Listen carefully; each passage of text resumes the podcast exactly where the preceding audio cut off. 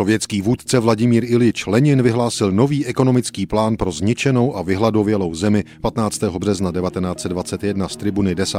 sjezdu komunistické strany. Příslušný dekret pak podepsal právě před stolety 21. března 1921.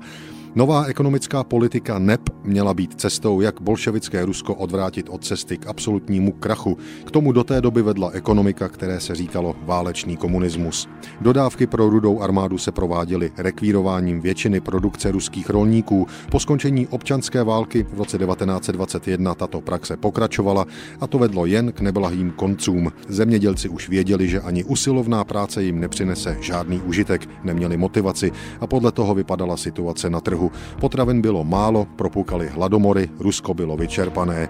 Do toho na přelomu února a března 1921 vypuklo kronštatské povstání sovětských námořníků a vedle hospodářské začala i krize politická. Bolševické vedení tedy muselo poněkud couvnout. Nově vyhlášená nová ekonomická politika předpokládala částečný a dočasný návrat k tržnímu hospodářství. Rolníci mohli po zaplacení daně se svojí produkcí volně nakládat. Povoleno, ba podněcováno bylo i zakládání živností i průmyslových firm. Maloobchod se ve velké míře dostal do soukromých rukou.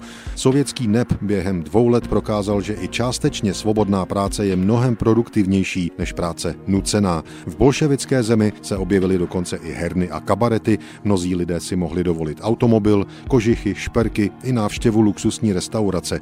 Nové ekonomické politice ale bylo v Sovětském svazu vyměřeno jen 8 let trvání. Leninův nástupce Stalin ještě v dubnu 1928 prohlašoval, že NEP zůstane základem sovětského hospodářství ještě dlouho. Za rok bylo po všem.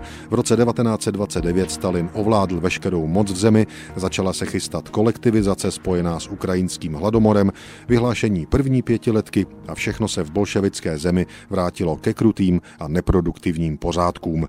Leninova z nutnosti vyhlášená nová ekonomická politika začala platit právě před stolety.